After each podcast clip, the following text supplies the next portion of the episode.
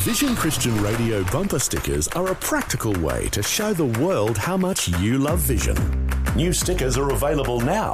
Choose the I Love Vision sticker or your local frequency and proudly display your affiliation with Australia's national Christian radio network. It's more than just a sticker, it's a statement and might help someone you'll never meet discover vision and start looking to God daily. Whether you're parked or cruising through town, Vision bumper stickers will turn heads and spark conversations. Stick it, show it, and let everyone know you're tuned to Vision. Available now at vision.org.au slash stickers. Order your Vision bumper sticker today. Audio on demand from Vision Christian Media.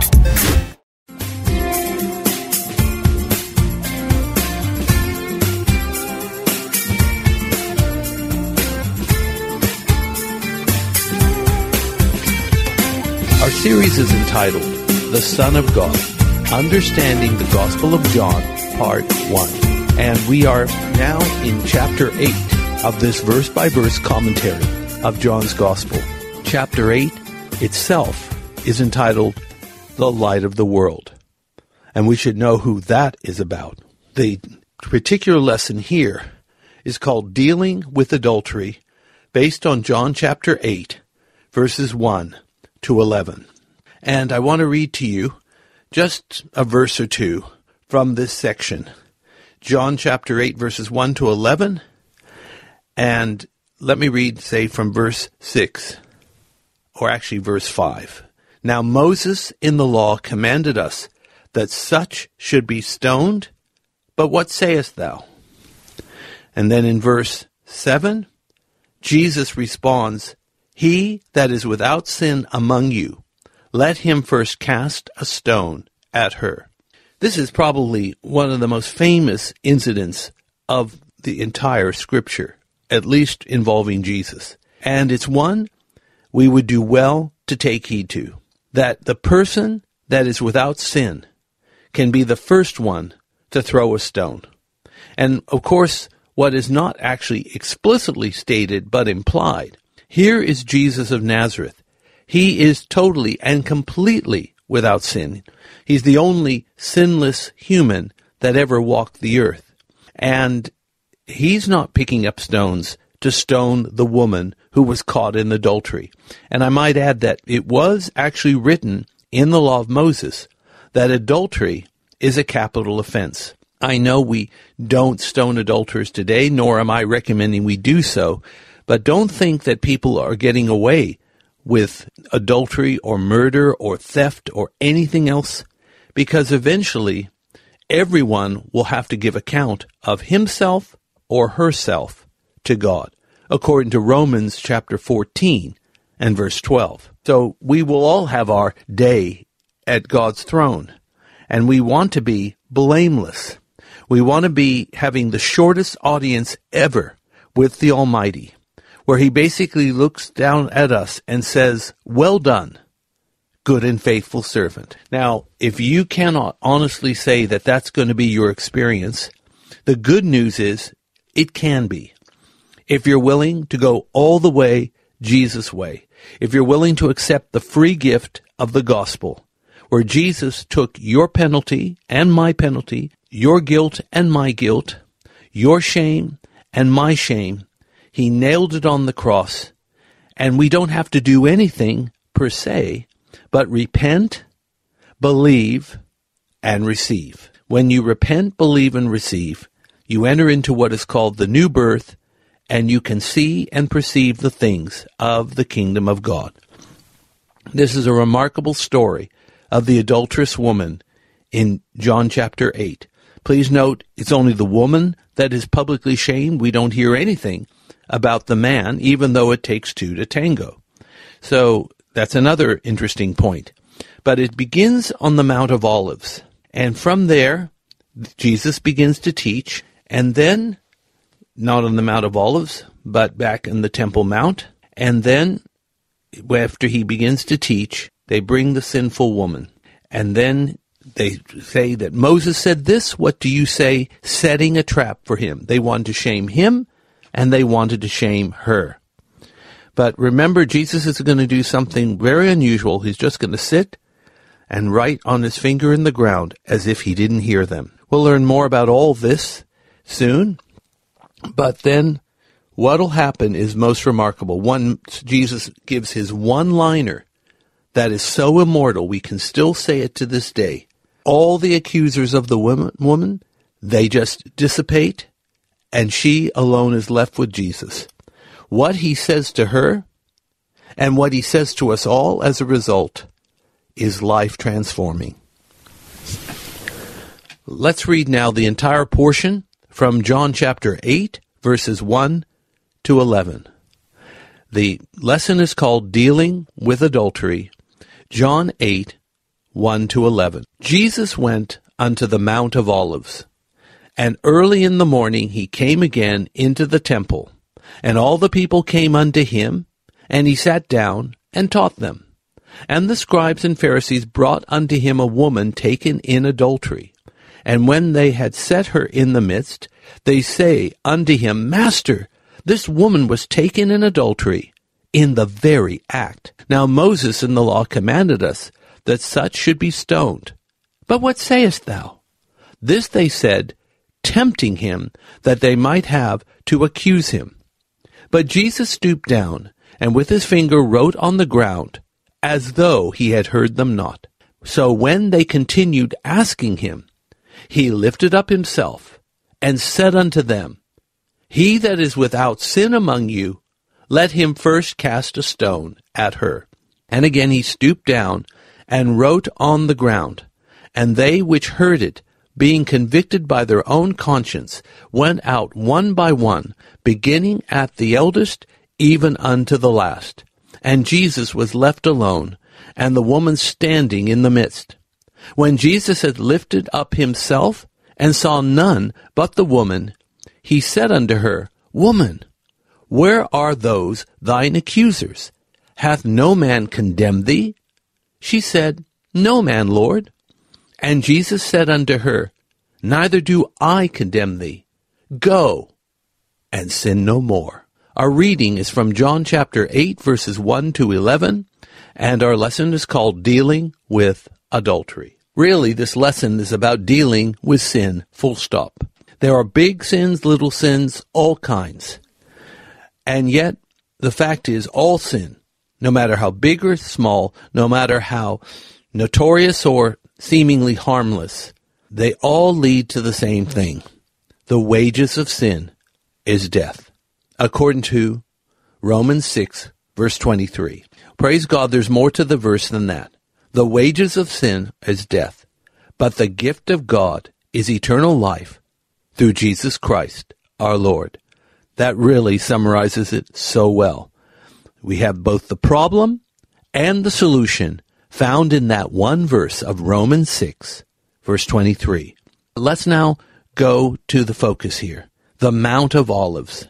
There has been textual criticism, even controversy, about whether this story was written by John or not, or at least whether it's in the right place in the Gospel of John.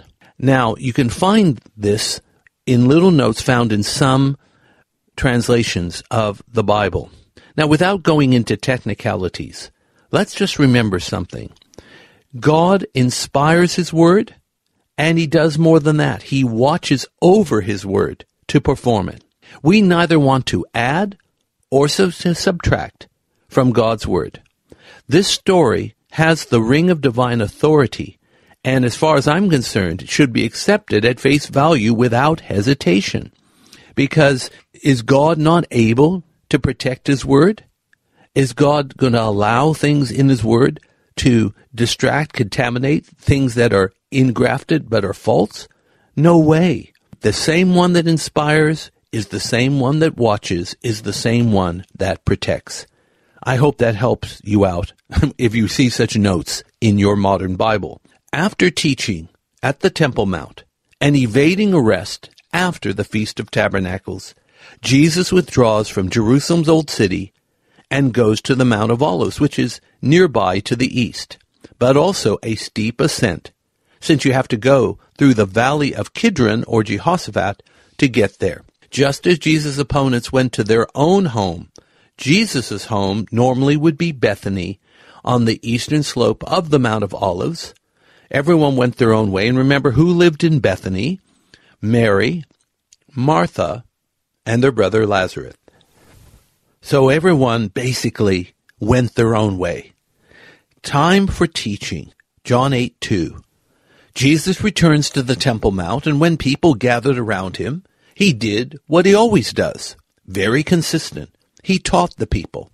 The same man that multiplied the loaves and fishes and helped satisfy the natural hunger was even more adept at satisfying spiritual hunger. And what a great teacher he was. An inspiration to me, an inspiration to all who teach God's Word. But while he's teaching, John 8 verse 3, he's brought or encounters the sinful woman. The scribes and Pharisees brought him this woman allegedly found in adultery. They brought her in the midst. There was something particularly nasty about their behavior. The intention was to humiliate and embarrass the woman by bringing her to a public place.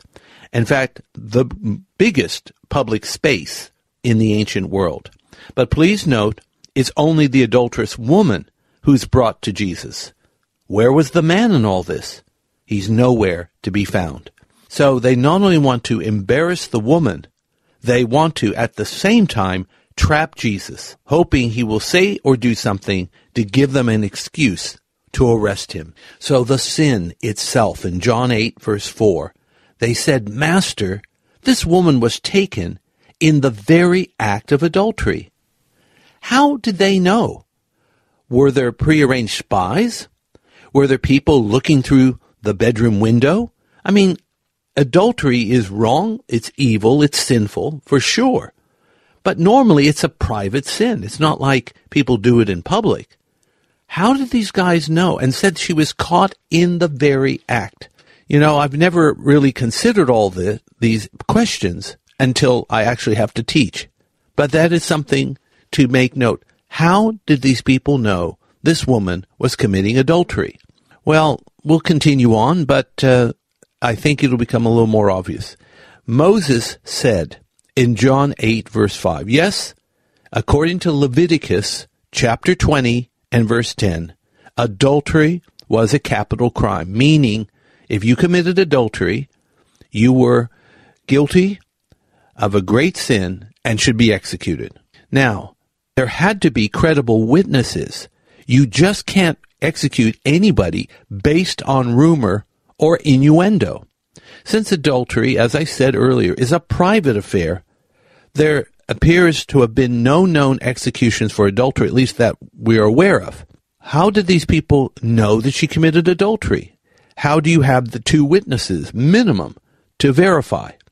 Well, perhaps the woman's betrothal made an intimate relationship appear as adultery. In other words, maybe she was engaged to somebody, they were spending the night together. Okay, that's adultery enough. Whatever it may be, the trap is laid.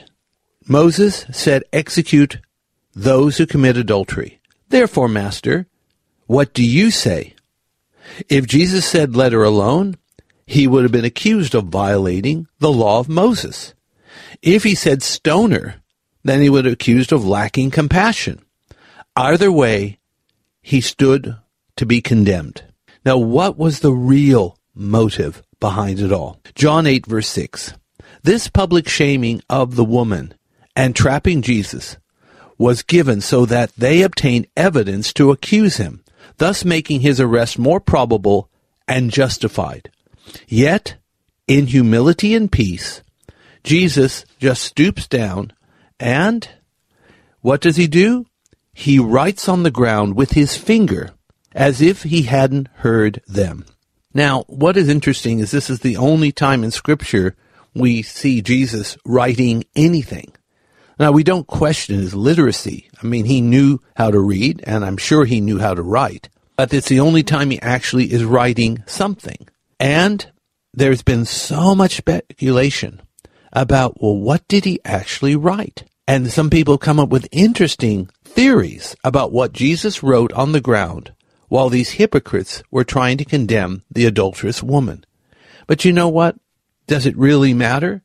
If God wanted us to know what Jesus wrote, he is more than able to reveal it. But it is an interesting thing that Jesus was there just writing on the ground.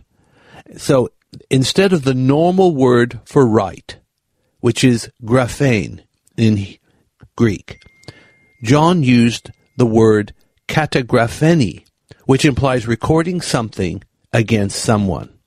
Maybe Jesus really did have a condemnation in his writing. A classic statement. John 8, verse 7. Jesus makes one of his famous statements, probably one of the most famous of all. As the officials kept questioning him, he finally sits up and makes this one liner He that is without sin among you, let him cast a stone at her. Boom. The woman's accusers were using her as a weapon against Jesus. Now, with one line, the tables are turned, and Jesus puts them all to shame. And so he should. John 8, verse 8. Back to business. After making his one line statement, he stoops down and continues to write on the ground, apparently in total peace. And then in verse 9, Jesus' simple statement brought conviction and shame to them all. So they began to quietly disperse, starting with the elders. When it was all over, only the woman and Jesus were left. The public shaming became an absolute fizzer. Where are the accusers? Jesus then looks up, seeing the woman alone, and asks her, Well, what happened? Where are those that are accusing you? Is there no one left to condemn you? The woman simply replies, No man, Lord. Jesus says that he does not condemn her either. The only one who was sinless, enough to condemn her, enough to execute her, chose the way of mercy and forgiveness. Yet, there was one thing to remember. The woman, like the rest, was a sinner. Now that grace was extended to her, she was to make a new commitment to holiness. Forgiveness is not a license to sin again, but an opportunity to break free from its grip. The Lord concludes, Go and sin no more. She was not condemned, but she has to walk in righteousness to stay free of condemnation. I would say, look, we need to do the same thing, but the good news for believers if we confess our sins, Jesus is faithful and just to forgive us of our sins and to cleanse us from all unrighteousness. That's according to John, or First John, I should say, chapter 1. Now, friends, let's also take note. We all have sin, so we have no right to condemn anyone. But once we've come into faith, let's extend mercy to others so that when we need mercy, we can have it. Now, our lesson is called Dealing with Adultery. And our lesson for life is this The grace Jesus gave to the adulterous woman is extended to us all. Therefore, go and sin no more.